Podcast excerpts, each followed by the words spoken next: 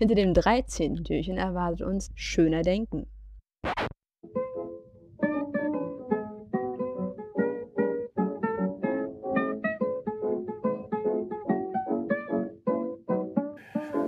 Herzlich willkommen. Sie hören Schöne Denken.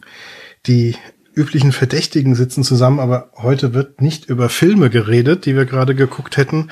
Heute reden wir auf Einladung des Filmpodcasts Spätfilm. Daniel vom Filmpodcast Spätfilm hat uns nämlich eingeladen, ähm, bei der Aktion Scrooged 24 Folgen über die Verfilmung mit Bill Murray zu sprechen, der Weihnachtsgeschichte von Charles Dickens. Und es gab so verschiedene Themen. Und ich konnte Götz, hallo Götz. Hallo. Und Hendrik, hallo Hendrik. Schönen guten Abend. Überreden, dass ähm, wir uns mit Charles Dickens an sich ein bisschen auseinandersetzen und ein bisschen was drüber erzählen. So irgendwie völlig unsortiert. Als unser Beitrag zu dieser tollen Aktion. Ich bin letztens wieder auf Charles Dickens gestoßen, weil ich den wunderbaren Film About Time gesehen habe. Der ist ja von, von Richard Curtis von 2013. Den deutschen Titel, der war ähm, Alles eine Frage der Zeit. Und das ist eine ganz, ganz wunderbare, kluge, schöne, romantische Komödie und Tragödie. Und es kommt, also man will ja jetzt nicht spoilern, aber es kommt das Phänomen der Zeitreise vor. Bill Nighy spielt den Vater des Protagonisten, der Zeitreisen machen kann.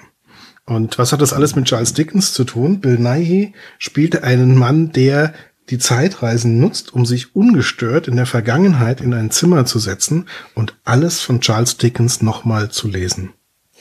Und in dem Moment dachte ich, vielleicht sollte ich Charles Dickens auch nochmal eine Chance geben. Hm. Ich habe nämlich als, als Jugendlicher so eine Einmal- und nie wieder Erfahrung mit Charles Dickens gemacht. Nämlich Oliver Twist gelesen und ja, ähm, er hört vielleicht gut auf, aber ich fand ihn trotzdem unglaublich deprimierend, dass die Unschuldigen und die Braven und die Guten so unglaublich schlimme Dinge erleben müssen, bis hin dazu, dass sie umkommen. Und das hat mich so runtergezogen in meiner damaligen rosa Blase, in der ich als Kind oder als Jugendlicher leben durfte, dass ich gesagt habe, ey, Charles Dickens, nie wieder. Meine erste Charles Dickens Erfahrung war ja tatsächlich auch Oliver Twist, aber nicht als Buch, sondern als Hörspiel auf einer schönen alten knisternden Platte mit schon diversen Kratzern, weil sie schon diverse Vorbesitzer gehabt hatte. Und da war die Geschichte natürlich so auf, was weiß ich, ungefähr eine Stunde gestrafft und äh, hat aber auch am Anfang diese Düsternis gehabt und immer wenn du Oliver Twist erwähnst und, und man dann so ein bisschen an diesen Handlungsstrang denkt, dann habe ich für mich die Stimmen von dieser Platte immer noch genauso im Ohr, wie ich sie damals gehört habe. Das hat sich mir mhm. sehr eingeprägt, weil es einfach mal eine meiner ersten literarischen äh, Erinnerungen eigentlich ist, zumindest was es das Akustische betrifft. Ich fand diese Geschichte damals nicht ganz so intensiv wie du. Ich weiß nicht mehr, in welchem Alter ich sie gehört habe. Aber ich habe sie halt auch tatsächlich nie vergessen. Und, und irgendwie war er für mich unter anderem, neben, neben einigen anderen, also ich hatte zeitweise dann eher so eine Richtung Wilkie Collins, Zeitgenosse. Aber er ist immer so ein Autor, den ich nicht aus den, aus den Augen verloren habe auf meinen Leselisten. Und dann ist er halt immer wieder seitlich reingekommen. Mit was? Zum Beispiel? Also eben zum Beispiel äh, große Erwartungen habe mhm. ich dann mhm. auch irgendwann noch mal als Hörbuch gutiert und habe auch die ein und andere von den BBC-Verfilmungen, mhm. die es die es von ihm gibt, gelesen und äh, gesehen und was hatte ich noch? Die Pickwick hier habe ich vor Urzeiten mal gelesen. Aber die habe ich so erfolgreich vergessen, dass es, wenn ich sie jetzt wieder in die Hand nehme, genauso wäre, als mhm. würde ich sie nochmal zum ersten Mal lesen. Die sind ja auch so von ihrem ganzen Hin und Her nicht ganz unkompliziert, wegen dieses Fortsetzungscharakters. Und mit seinem letzten Buch, da habe ich dann nochmal so eine Charles Dickens Phase gehabt, weil damals, als ich im Buchhandel war, kam damals von diesem italienischen Autorenpaar Frutero Lucentini die Wahrheit über den Fall D heraus. Das war dieses Buch, das sich äh, dem Umstand äh, annimmt, dass Charles Dickens sein letztes Buch, Das Geheimnis des Edwin Drood, ja nicht beendet hat. und es seinerzeit 1870 und in den Folgejahren praktisch fast ein Wettbewerb gab um die beste Theorie, wie Charles Dickens diesen Roman hätte weiter äh, laufen lassen und wie er ihn beendet hätte. Er wurde, wurde ja meistens als Kriminalgeschichte interpretiert, obwohl, glaube ich, nicht mal das Genre bei diesen ersten 20, 22 Kapiteln äh, ganz definiert war. Und damals kam dieses Buch von Frutero Lucentini raus, Die Wahrheit über den Fall D, wo es darum geht, dass sich die berühmtesten Detektive der Weltliteratur, also Miss Marple und Hercule Poirot und so weiter, zu einem Kongress treffen, in der realen Welt quasi, um diesen Fall zu lösen. Mhm. Und das hat mich natürlich dazu gebracht, dann auch Dickens nochmal wieder zu lesen, insbesondere dieses Das Geheimnis des Edwin Drood. Und das war auch nochmal so ein Moment. Mhm. Und bei dir? Äh, ja, noch zu dazu. Es gibt da übrigens die, es gibt die Anekdote, dass also Edgar Allan Poe, der hat ja auch ähm, als Literaturkritiker gearbeitet und der Dickens hat ja immer in, in Fortsetzungen wöchentlich oder monatlich in Zeitschriften veröffentlicht, viele seiner Werke. Und Poe war wohl ein Meister darin, vorauszu erraten, wie es weitergeht. also das hat wohl damals, äh, k- wenige haben das so beherrscht. Er hat wohl immer dann auch darauf getippt, wie es weitergeht und lag dann oft richtig. Und dann guck. haben sich, er ist halt leider ja so früh gestorben und dann haben sich wohl viele gewünscht, er hätte auch noch diesen letzten Roman, äh, weil niemand hätte es wohl so gut vorausahnen können wie Poe. Sehr schön. Aber du Und- hast, ja, Äh, ja, also bei mir war es ähm, jetzt der Anfang mit Dickens auch Oliver Twist. Ähm, klar, wie man den so in der Kindheit aufnimmt, auch so nebenbei, auch so in Kinderausgaben oder was. Ähm, ich denke, das ist eine Geschichte, die man schon als Kind irgendwie oft mitbekommt. Und dann hatte ich mir mal zum Abitur, weil ich Englisch Leistung, ich dachte, ich muss irgendein englisches Buch zur Vorbereitung lesen. Das war zwar völlig Panne eigentlich die Idee, aber ich habe dann Oliver Twist auf Englisch gelesen, mich da auch ein bisschen mit gequält.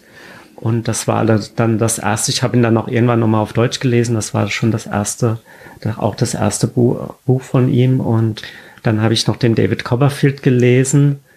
Und das war auch so mit Anfang 20 und dann war es aber irgendwie gut. Dann habe ich gedacht, na gut, das sind jetzt so die, eigentlich so für mich damals die zwei berühmtesten Titel und die habe ich jetzt gelesen. Und dann habe ich immer davon gehört, Bleak House wäre so toll und das wäre eigentlich das beste Dickens-Buch. Und aber ich habe eigentlich bis vor kurzem bin ich dann nicht mehr an Dickens ran. Mal A Christmas Carol habe ich irgendwann mal gelesen. Durch diese Neuübersetzung große Erwartungen vor zwei, drei Jahren äh, mal gelesen und war davon auch also wirklich sehr begeistert. Halte ich eigentlich jetzt für den für das beste Dickens, den besten Dickens-Roman. Und dann habe ich es mit Bleak House endlich mal versucht, wo alle immer so von geschwärmt haben. Bei Bleak House bin ich aber dann gescheitert, so nach 200 Seiten, weil ich, weil es eine so verworrene Hand von Handlungssträngen und Figuren, es geht um, um eine ganz komplizierte Erbschaftsgeschichte. eine ganz komplizierte Erbschaftsgeschichte, einen kafkaesken Erbschaftsstreit Charndise gegen Charndise, der sich über Jahre lang und endlos hinzieht. Es geht noch um einen, um einen Todesfall, wohl ein, ein Geheimnis. Und der erste Detektiv der Romanliteratur, Inspector Bucket, taucht auf. Noch vor Edgar Allan Poe. Ja, ich glaube, noch vor Poe. Also Dickens ist auch mit einer der, der Vorläufer der Kriminalliteratur. Und, aber Bleak House ist auch, ich denke, es gibt einige Dickens-Romane, wahrscheinlich auch, äh, ja, die Pickwick hier vielleicht oder, oder ich glaube, ich kenne nur den englischen Titel Our, Our Mutual Friend, die sehr komplex sind von der Handlung und vielleicht auch durch seine Art, dann das in Fortsetzung zu schreiben, dann äh, einfach nicht so einen klaren, konzentrierte Linie haben. Und das hatte aber genau große Erwartungen, der weitgehend bis auf ein paar Nebenepisoden und Geschichten doch sehr äh, klar, konzentriert und ruhig erzählt ist.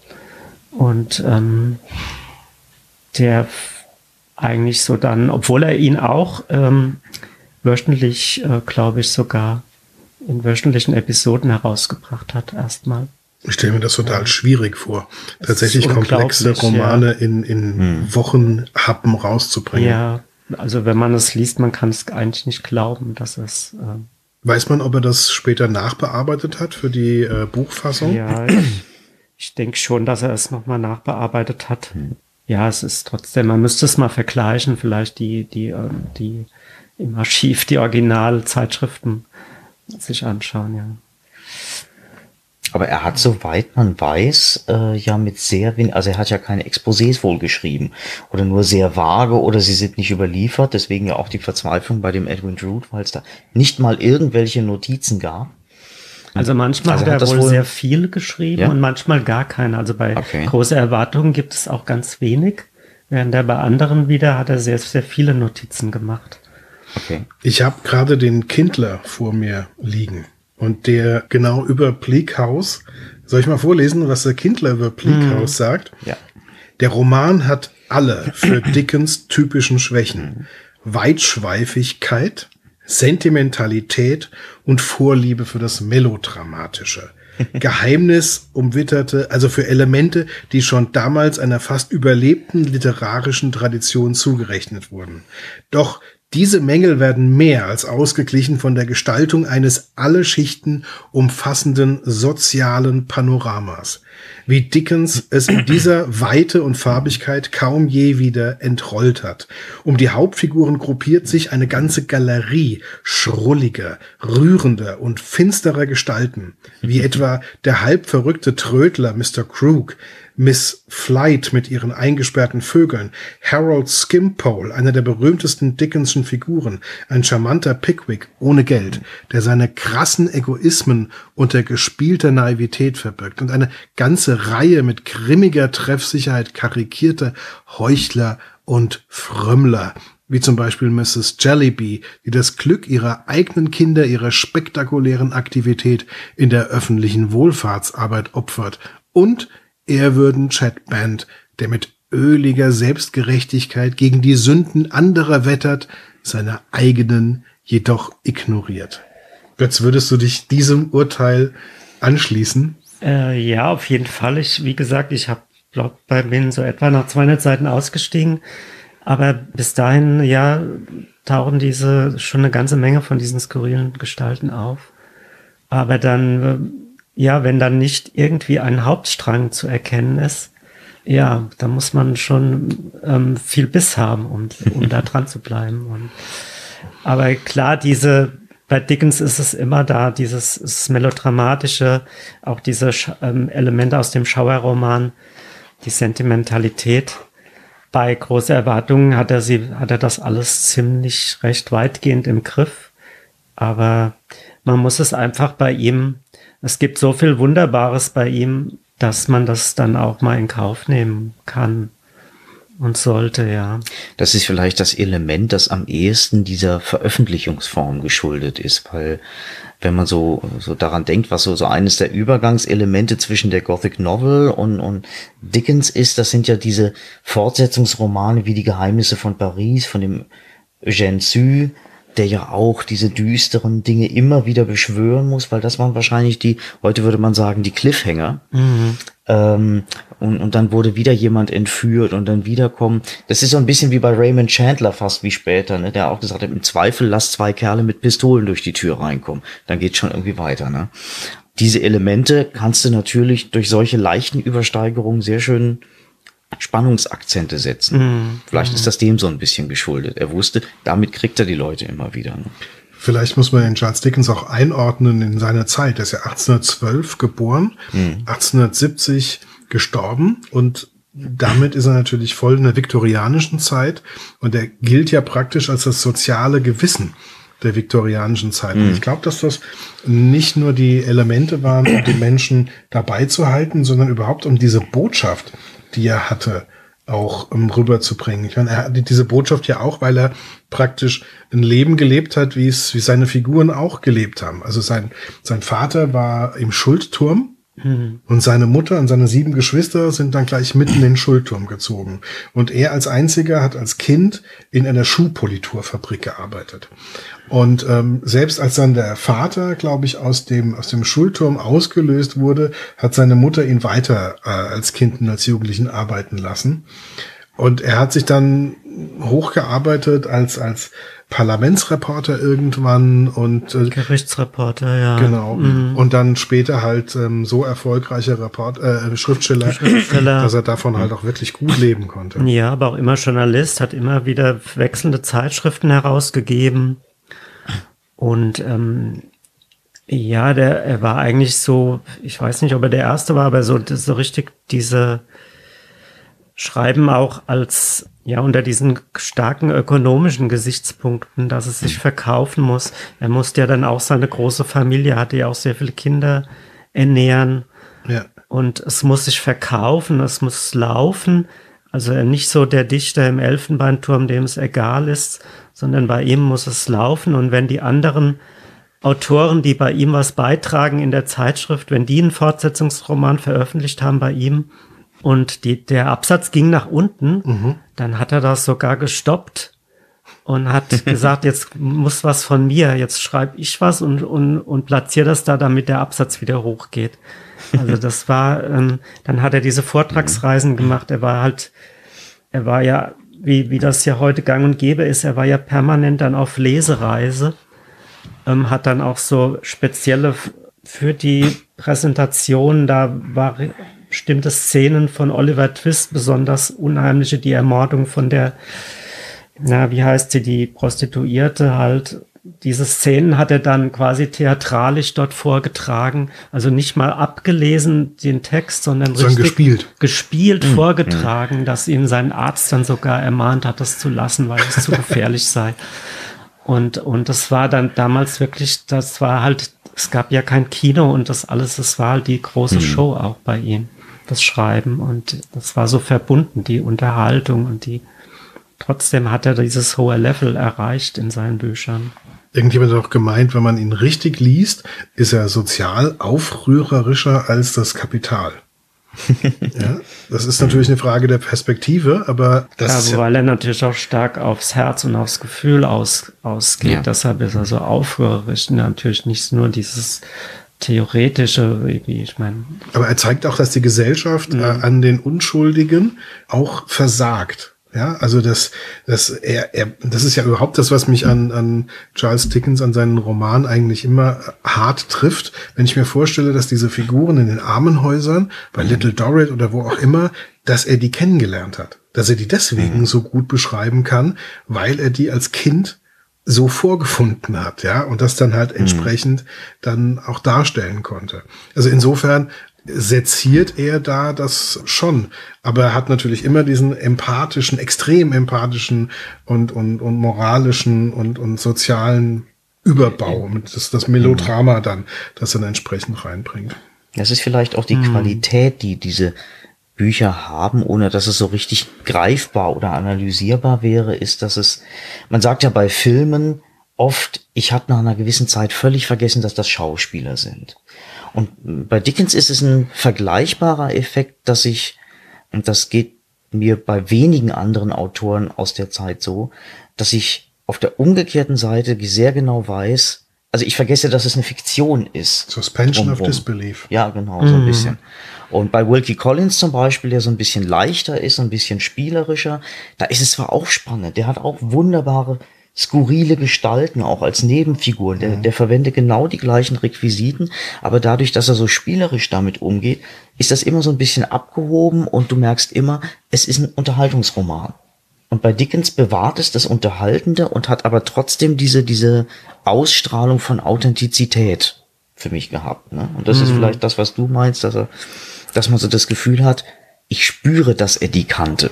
Das stimmt, das ist ganz entscheidend, glaube ich, dass er wirklich das alles wirklich kannte und erlebt hat und dieses London durch und durch dann auch wirklich am eigenen Leib Da wird mir aber vorgeworfen, dass er dann aber die, die äh, Liebesromanzen, die erotischen Dinge dann nicht richtig darstellen kann.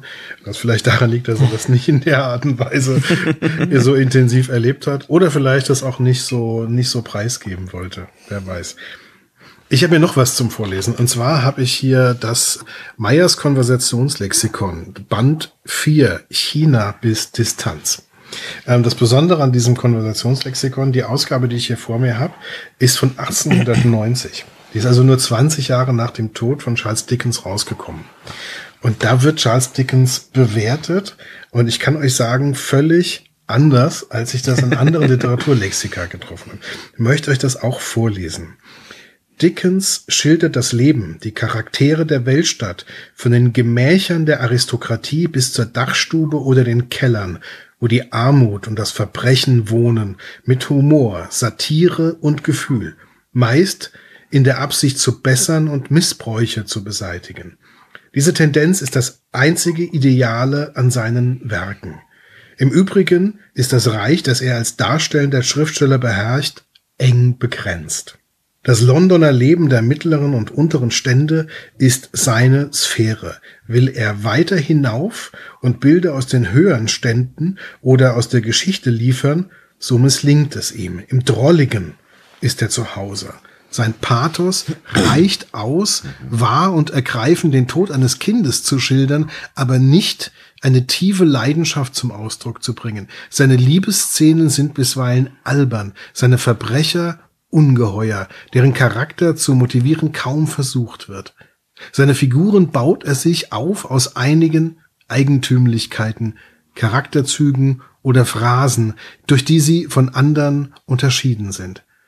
Von Frauengestalten weiß er alte Damen und Dienstboten gut zu schildern. Seine Liebhaberinnen, da kommt's jetzt, sind unbedeutend. Dagegen gelingt ihm die Zeichnung von Kindern meisterhaft. Dickens war ein scharfer Beobachter mit viel Sinn für das Humoristische, aber mit wenig Sinn für das Schöne und Anmutige. Ja, das Hässliche hatte oft Anziehungskraft für ihn. Ein weiterer Fehler vieler seiner Romane ist ihr Mangel an einheitlichem Plan. Wahrscheinlich eine Folge davon, das Argument, das Götz gebracht hat, wahrscheinlich eine Folge davon, dass sie in Lieferungen erschienen, ohne dass sie der Verfasser harmonisch zum Abschluss gebracht. Daher das Gedränge am Ende, wenn über Hals und Kopf abzuschließen ist. Aber trotz aller Mängel werden Dickens Werke stets Leser finden, um ihres glücklichen Humors, ihrer Fantasie und der überall durchblickenden Menschenliebe welche die öffentliche Aufmerksamkeit auf die Armen und Verlassenen lenkte, um der Wahrheit der Beobachtungen und der eigenartigen, kräftigen Darstellung willen, durch die sie sich auszeichnen, und nicht minder, weil auch die Frauenwelt sie ohne Anstand in die Hand nehmen kann, trotzdem der Dichter den Leser so häufig in die Höhlen des Verbrechens führt interessanter Aspekt am Ende, finde ich nochmal, dass er noch frauentauglich ist. Aber eigentlich geht er ganz schön hart mit Dickens ins Gericht. Ja, aber mhm. ich, er liegt eigentlich gar nicht daneben. Also man muss schon, er mhm. geht hart ins Gericht. Aber ich glaube, wann, von wann ist das? Das ist 1890 geschrieben. Ja, er, ich glaube, da war so sein Stern so, so im Sinken, so zur Zeit des Naturalismus. Da hat man mhm. ihm natürlich das alles dann vorgehalten. Und aus dieser Zeit heraus ist das durchaus verständlich und, und ich meine, es, es stimmt ja auch eigentlich fast alles, was, was da steht. Ich meine, man könnte nur sagen, Dickens ist schon noch viel, viel mehr, aber natürlich kann man diese ganzen, diese ganzen Kritikpunkte kann man anbringen, ja. Aber es ist wirklich, ich glaube, aus dieser Zeit heraus und dann wurde er danach, dann wurde er dann Anfang des 20. Jahrhunderts, wurde er auch wieder etwas rehabilitiert also nicht so, dass er jetzt in dem Sinne richtig vergessen war wie Melville, aber ganz und gar nicht. Aber mhm. er wurde schon so ein bisschen rehabilitiert dann. Ähm, ich weiß nicht, ich glaube, Chesterton hat, hat dann was über ihn geschrieben und hat nicht so das Fernsehen und das Kino eigentlich auch noch mal seine genau, Position dazu das getan? hat ihn ganz, glaube ich, mhm. seine Position absolut gestärkt. Also wenn man es ganz übertrieben ging mir jetzt gerade so durch den Sinn, man könnte wirklich sagen, er hat Hollywood erfunden, quasi Dickens. Also von Also wenn ich Little Dorrit gesehen habe, würde ich sagen, er hat HBO erfunden. Also die Art, wie Hollywood Filme gemacht hat, was da alles, die Ingredienzen, was da drin sein mhm. musste in einem Hollywood-Film, das ist alles auch das, was Dickens in seine Romane immer reingesteckt hat. Die großen Gefühle. Ja, also von daher dieses, von daher können wir wirklich sagen, er hat Hollywood. Ich denke auch alle, die Macher in, im frühen Hollywood haben auch alle viel Dickens gelesen gehabt und Chaplin muss man jetzt gar nicht, war ja auch extrem beeinflusst von Dickens.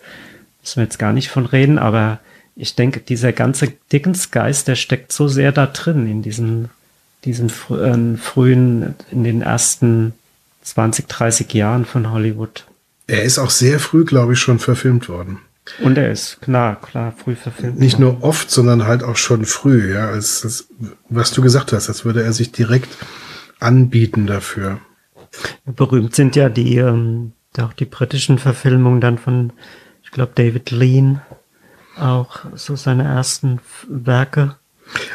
Ich kann direkt mal hier mal ein paar Verfilmungen gleich sagen. 1922 Oliver Twist von Frank Lloyd. Ähm, 1933 wieder Oliver Twist. 1934 Große Erwartungen. 1934 Klein Dorrit. 35 David Copperfield. 35 Tale of Two Cities. 38 Christmas Carol. Und das geht immer so weiter. Also wir haben gleich schon, schon sehr viel in den 20ern und 30ern und das hört dann eigentlich überhaupt nicht mehr auf. Wobei mir auffällt, dass es eine Christmas Carol-Version von Doctor Who gibt. Ja. auch nett. Das ist auch nett. Das sollte ich mir eigentlich noch mal reinziehen. Was es übrigens auch ähm, gibt, ist eine Version 2011 von Große Erwartungen mit Gillian Anderson. Klingt auch sehr. Ich glaube, die habe ich mal gesehen, ja. Also da, da ist also offensichtlich was dran, dass, dass er zumindest mal, ähm, so wie Shakespeare auch, praktisch dem, dem, dem Film echt Futter geben kann. Futter, ja, klar. Absolut. Du hast aber Bleakhouse dabei. Ähm, willst du uns aus Bleakhouse was vorlesen? Ja, genau. Ich sehe da ein Lesezeichen bei genau. dir. ich wollte den Anfang von Bleakhouse vorlesen, weil ich den so großartig finde. Vor allem wegen einer einzigen Stelle eigentlich auch. Einfach ein umwerfendes Bild gefunden ist, finde ich die so die ganze Atmosphäre des von London im 19. Jahrhundert heraufbeschwört. Dieses nebligen, hässlichen, ähm, grauen Londons. Ich lese einfach mal vor. Also der erste Satz ist schon. Ich gebe dir nee, mal die es geht, ja, ja, es geht ohne besser. also es geht los. Der erste Satz ist äh, sehr kurz. Der heißt einfach äh, London. Punkt. So beginnt Bleak House. London. Punkt. London. Punkt. Der Michaeli-Termin ist vorüber und der Lordkanzler sitzt in der Lincolns Inn Hall. Abscheuliches Novemberwetter. So viel Schmutz in den Straßen, als ob die Wasser des Himmels sich eben erst von der neu geschaffenen Erde verlaufen hätten und es gar nichts Wunderbares wäre, wenn man einem 40 Fuß langen Megalosaurus begegnete, wie er gerade ein Elefant unter den Eidechsen Holborn Hill hinaufwatschelt. Der Rauch senkt sich von den Schornsteinen nieder, ein dichter schwarzer Regen von Rußbatzen, so groß wie ausgewachsene Schneeflocken, die in schwarzen Kleidern den Tod der Sonne betrauern wollen. Hunde unkenntlich vor Schmutz, Pferde nicht viel besser dran, bis an die Scheuklappen mit Kot bespritzt. Fußgänger drängen sich, von der allgemeinen Seuche übler Laune angesteckt, mit Regenschirmen aneinander vorbei und klitschen an den Straßenecken aus, wo bereits Zehntausende vor ihnen den trüben Tag über ausgerutscht sind und neue Schichten zu den Schmutzkrusten hinzugefügt haben, die an diesen Stellen zäh am Pflaster kleben und sich anhäufen mit Zinseszinsen. Nebel überall, Nebel Strom auf, wo der Fluss zwischen Buschwerk und Wiesen dahinfließt, Nebelstrom ab, wo er sich schmutzig zwischen Reihen von Schiffen und dem Uferunrat der großen unsauberen Stadt durchwälzt. Nebel auf den Sümpfen von Essex und Nebel auf den Höhen von Kent. Nebel kriecht in die Kabusen der Kohlenschiffe. Nebel liegt draußen auf den Rahen und klimmt durch das Tauwerk. Nebel senkt sich auf die Deckverkleidung der Barken und Boote. Nebel dringt in die Augen und Kehlen der alten Greenwich-Invaliden, die am Kamin in ihren Kämmerchen husten und keuchen, dringt in das Rohr und den Kopf der Scheckpfeife des grimmigen Schiffseigners unten in seiner engen Kajüte und beißt grausam in Zehen und Finger der fröstelnden kleinen Schiffsjungen auf Deck. Passanten schauen von den Brücken herab über die Geländer in einen Nebelhimmel und sind rings von Nebel umgeben, als ob sie in einem Luftballon mitten in grauen Wolken hingen. Gaslampen stieren in den Straßen trübäugig durch den Nebel wie draußen die Sonne, wohl auf den durchweichten Feldern. Die meisten Läden haben zwei Stunden vor der Zeit angezündet und das Gaslicht scheint es zu wissen, denn es sieht schmal und mürrisch aus. Am rauesten ist der Nachmittag. Da ist der Nebel am dicksten, die Straße am schmutzigsten in der Nähe jenes dickschädligen steinernen Hindernisses, das so recht eine passende Zier für die Schwelle der dickschädligen alten Korporationen des Tempels ist. Und dicht beim Tempel in der Lincoln's Inn Hall, mitten im Herzen des Nebels, sitzt der Lord Oberkanzler in seinem hohen Kanzleigerichtshof.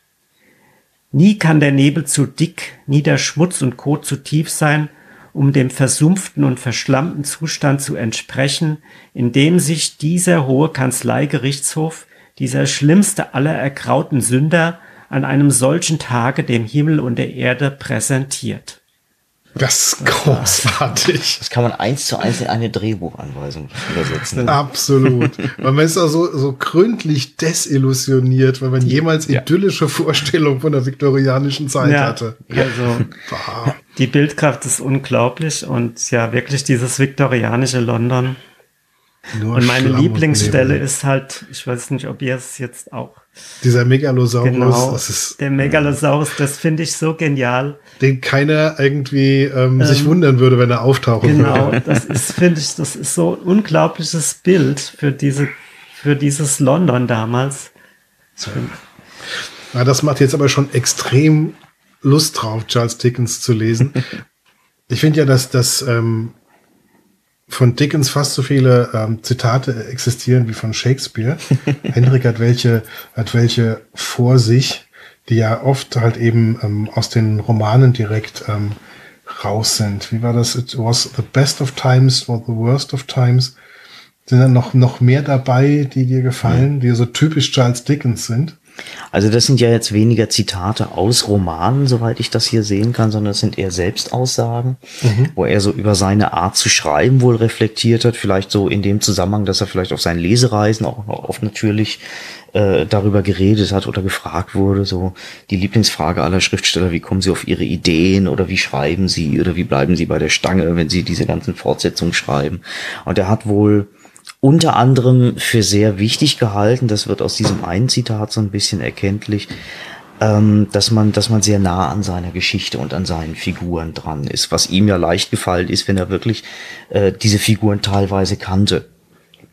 Und eine seiner Selbstaussagen ist dann die folgende. The whole difference between construction and creation is exactly this. That a thing constructed can only be loved after it is constructed, but a thing created is loved before it exists. Also Da hat er recht. Oder halt, was vielleicht auch nicht ganz unautobiografisch ist, wenn man weiß, dass er eben halt auch nicht so aus den sorgenfreiesten Verhältnissen kam, äh, dass er sehr viel Wert gelegt hat auf seine Selbstdisziplin. Wo er dann halt auch solche Dinge gesagt hat wie I never could have done what I have done without the habits of punctuality, order and diligence, without the determination to concentrate myself on one subject at a time, um sich eben nicht zu zerfasern.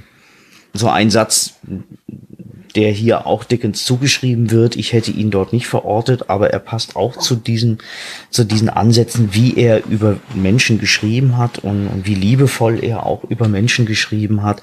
Das ist dieser schlichte Satz, a day wasted on others is not wasted on oneself.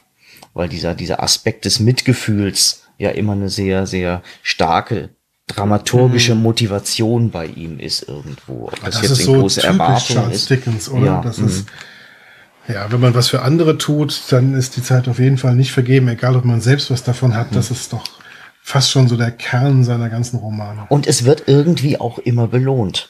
Man könnte jetzt natürlich sagen, das ist der fiktionalste Aspekt von allem. Aber es wird ja in dieser Art von Erzählung schon auf seine Weise oft belohnt. Natürlich überleben nicht immer die Guten oder, oder sie, sie, sie haben halt auch nicht immer ein gerechtes Schicksal, Ja. was sich immer aufrechnet, aber letzten Endes lohnt sich dieser, dieser Gedanke, dieser humanitäre Gedanke, setzt sich irgendwo dann in der Summe doch wieder durch. Ja, und er ist auch wirklich, glaube ich, in unser, in unser kulturelles Bewusstsein auch eingedrungen, ja. Also Uriah Heep ver- verbinden wir jetzt eher mit Musik mittlerweile, aber das ist ja auch so einer dieser Erz, äh, Bösewichte oder, oder Speichellecker oder wie immer man das nennen möchte. Oder es war mir auch gar nicht so klar. Der Begriff Scrooged oder Scrooge an sich, das ist in der ganzen englischsprachigen Welt so festgefügt als, als äh, Begriff für den Geizhals. Das ist so ein Fun Fact am Rande. Tatsächlich gibt es eine Disney-Figur, die heißt Scrooge McDuck. Und jeder weiß damit, was gemeint ist. Wir können jetzt in Deutschland wenig damit anfangen, weil bei uns heißt diese Figur Dagobert Duck. Ja, und, ja, aber dann kriegen wir es auch schnell wieder zusammen. Ja? Dagobert Duck ist gut. Im Original Scrooge McDuck. Okay. Ja? Und dann weiß jeder sofort, was damit auf sich hat. Also insofern ist, glaube ich, mittlerweile die, die Rezeption geht mit Charles Dickens sehr viel gnädiger um, als wir das noch in dem alten Lexikon von 1890 auf jeden Fall hatten. Wir sind halt im Moment einige seiner, seiner Zeitgenossen, wie jetzt Le Fanu oder Collins oder, oder Bulwer Lytton im Moment vergessen. Das kann sich auch nochmal wieder ändern. Ne? Ja, aber die haben sich zum Beispiel nicht in, in den Filmen so niedergeschlagen, wie das Charles Dickens konnte, aus den genannten Gründen. Hm, das mag sein, ja. Jungs, ich glaube, wir haben unsere Zeit, mit, die bemessen war mit 15 Minuten, schon grausam überschritten. Ich wage ja gar nicht hier auf meinen Zeiger zu schauen. Ähm, eine letzte Runde Charles Dickens noch. Es ist auf jeden Fall ein Autor, dem sich anzunähern, auf welche Weise auch immer, sich immer lohnen wird, weil man immer eine erzählenswerte Geschichte daran finden wird. Ein allerletzter Tipp noch von mir aus der Perspektive des Ex-Buchhändlers. Es ist gerade, weil seine Werke so dick sind, immer lohnend, sich nicht die billigste Ausgabe im modernen Antiquariat auf billigem Papier in winziger Schrift zu kaufen, denn so, so lernt man keine Klassiker lieben. Der Lesen ist immer auch was, ein haptisches Vergnügen. Und gerade so was wie Dickens möchte ich in einer schönen Ausgabe lesen. Und das soll man sich gönnen. Ich verstehe. Also, da ich mich jetzt gerade spontan entschieden habe, dass ich mit großen Erwartungen nochmal eine Charles Dickens Phase bei mir ähm, beginnen werde, ich mir da eine schöne gebundene Ausgabe mit mindestens zwei Lesebändchen besorgen. Sowas wird Ah. auf Buchhandel bestimmt hergeben. Ja, also ich kann eigentlich nur sagen, ja, genau, große Erwartungen lesen, auf jeden Fall. Sehr zu empfehlen. Bietet wirklich alles, was man in einem Roman sucht. Hat auch sehr, sehr zeitgemäße Passagen, die auch, also es gibt darin Dialoge, da denkt man, zwei Banker von heute sprechen äh, im heutigen London. Wieder diese Mechanismen des Geldes und die Wirkung des Geldes auf Menschen und Charakter untersucht wird. Ja, und es mit Bleakhouse mal versuchen, auch wenn ich gescheitert bin, aber ich werde es auch noch mal versuchen. Er hat uns was zu sagen. Dann vielen Dank an Götz, vielen Dank an Hendrik und ähm, vielen Dank, dass wir eingeladen worden sind von Spätfilm und auf die Art und Weise nochmal inspiriert wurden, uns mal mit Charles Dickens auseinanderzusetzen. Und wir sind sehr, sehr gespannt auf alle anderen Episoden, die es rund um Scrooge in dieser wunderbaren Aktion von Spätfilm gibt und wünschen allen Hörern viel Spaß bei allen anderen Episoden und natürlich sowieso bei Spätfilm-Episoden. Ganz, ganz liebe Grüße an die beiden von Spätfilm. Vielen Dank und tschüss. Tschüss. Ciao.